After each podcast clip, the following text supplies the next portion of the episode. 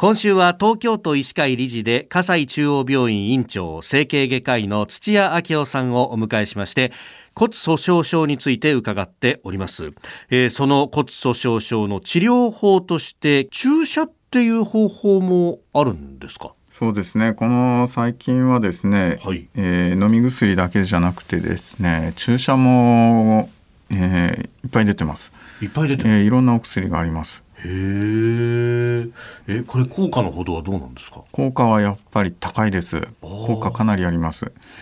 えー、まあその注射の頻度もですね、はい、毎日打つものから、まあ半年、まあ、月に1回とか半年あるいは1年に1回、まあ、そういったお薬が出ています。はあ。えこれって骨に打つわけじゃないですよね？そうですね。骨に直接打つわけではなくて、えー、まあ皮膚の下、えー、の脂肪ですね、えー、いわゆる皮下注射することがほとんどです。じゃあ普通のいわゆる一般的なイメージの注射。そうです。うん。えこれってこれどういうお薬が中に入ってるんですか？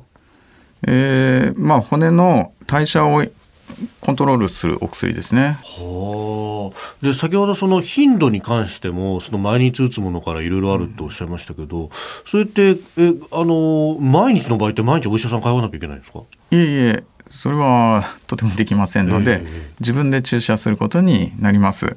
えー、それは例えば糖尿病でインシュリンの注射やっている方いらっしゃると思うんですけれども、はい、まあ、それと同じようなものですね。まあ、針は一緒です。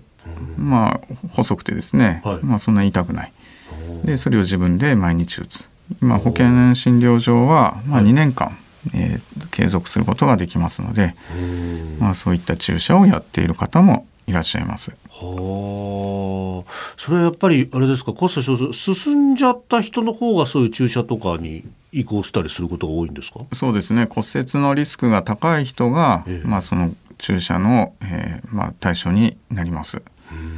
ちょっと骨が弱いから、えー、骨密度が低いから、はい。まあ、いきなり注射するということはないですね。なるほど、うん、まずはそうすると、まあ、昨日もお話しいただいた飲み薬だとかでこう様子を見つつというところ。そうですね。まず飲み薬ですね。でその後骨折した、えー、あるいはもう極めて骨密度が低い。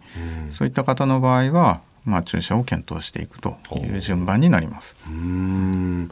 この骨粗鬆症っていうのはどうなんですか？治るものなんですか？それともまあ現状は維持していくって形になるんですか、えー、これはもう病気というか、はい、もう生理的な現象なので、えー、治るわけではないですね。お薬を使ってもなかなかこう元に戻るわけではありません。まあ、そういった点ではですね、はい、まあ、年取っていくと例えば血糖が上がる血圧が上がるということで、まあ、糖尿病とかですね、まあ、高血圧と一緒でですね、はい、まあ、骨の密度が低いそのものを治すわけじゃなくて最終的には骨折を起こさないようにまあ、お薬を飲んでもらうあるいは注射をする。血圧もそうですよね。最終的には動脈硬化が進んで血管がダメになって心筋梗塞脳梗塞それを予防するために飲むのと同じことですね。でここまでお話伺ってきてこれああじゃあ一回検診受けとこうかなというふうに思う方もいらっしゃると思うんですけれどもこれ検診の対象だとか内容あるいは費用あとどういうところで受けられますか？そうですね。まず、まあ、高齢の女性は、はい、まあ、一回調べてほしいなと思います。まあ、70歳まあ、80、90になって、まあ、腰が痛い、膝が痛いと言ってですね、えー、まあ、外来、病院行ってみようかなと。まあ、典型的には、まあ、膝が痛いといえば、まあ、整形外科受診してもらえば一緒に調べることもできるでしょうし、はい、まあ、最近は、まあ、内科の先生も高齢の方見ること多いでしょうから、まあ、一緒にですね骨密度を調べてる先生もいらっしゃると思います。まず内科整形外科行って調べてみるといいと思います。うん、えー、明日は骨粗鬆症の予防法として食事、体の動かし方なども伺ってまいります。葛西中央病院院長土屋明夫さんでした。先生、明日もよろしくお願いします。はい、ありがとうございました。